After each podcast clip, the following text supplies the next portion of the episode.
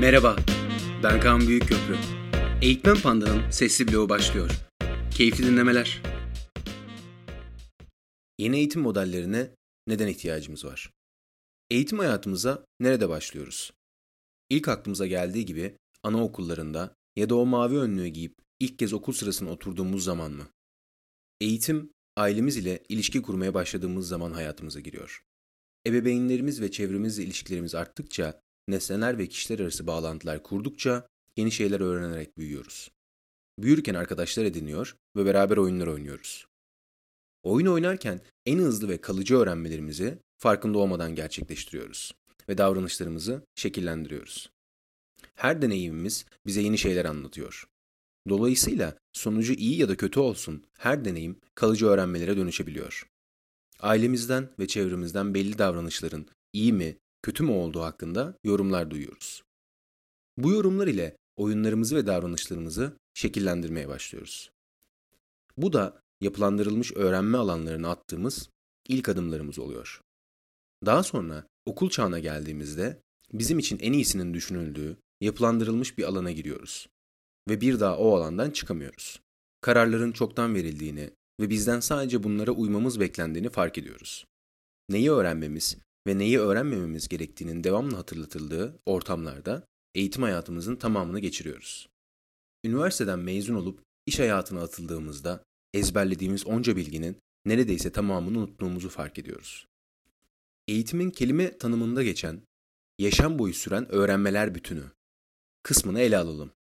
Yaşamımızı gözden geçirerek en çok keyif aldığımız ve öğrendiğimizi hissettiğimiz anları düşünelim. Üniversitede profesörlerden birisi sunumunu yansıtıp nadiren fotoğrafların, karikatürlerin kullanıldığı, tüm yansının yazıyla doldurulduğu sunumları hatırlayalım.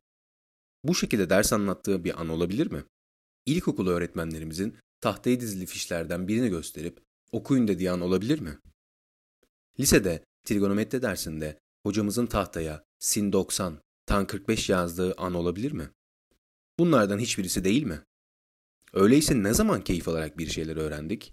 Bilgi dağarcığımıza yeni şeyler kattığımızı hissettik ve gülümsedik. Ne zaman evreka diyebildik? İş hayatımızda öğrendiklerimiz bizleri tatmin ediyor mu? Kalıcı öğrenmelere dönüştürebiliyor muyuz? Yoksa hala ezberlemeye devam mı ediyoruz? Arkadaşlarımıza heyecanla anlattığımız yeni bir şeyi nerede ve nasıl öğrendiğimizi düşünelim. Tek bir kişinin ortaya geçip saatlerce konuştuğu bir dersten mi? Bugüne dek kitaplar dolusu bilgiyi ezberlememiz beklendi.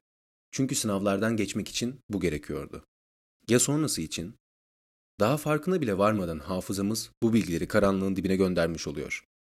Okul hayatımız dışında katıldığımız seminerler, konferanslar, bulunduğumuz kursların farkları var mı? Bizlere eğitim veren kişilerin birçoğu topluluk önünde konuşurken heyecanlanıp bilgilerini tam olarak aktaramıyor bile. İşlerini iyi yapan ve son derece başarılı eğitmenler de var tabii.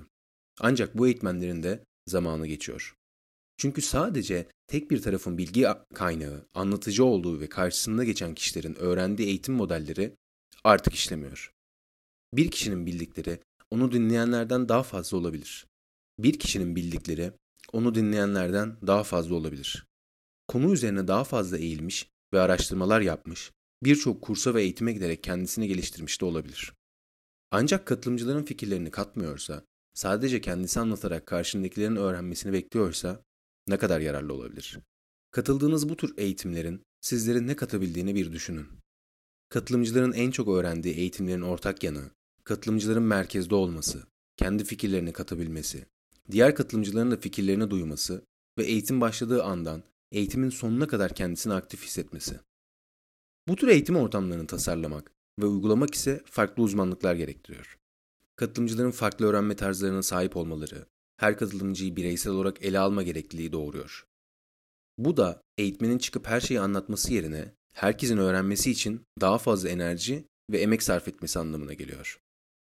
Eğitimleri oyunlaştırma, grup çalışmaları, rol yapma, dramalar, beyin fırtınası, simülasyon gibi tekniklerle katılımcıyı merkeze alacak şekilde tasarlamak gerekiyor. Dinlediğin için teşekkür ederiz. Bize eğitmenpanda.com ve sosyal medya hesaplarımızdan ulaşabilirsin. Hoşçakal.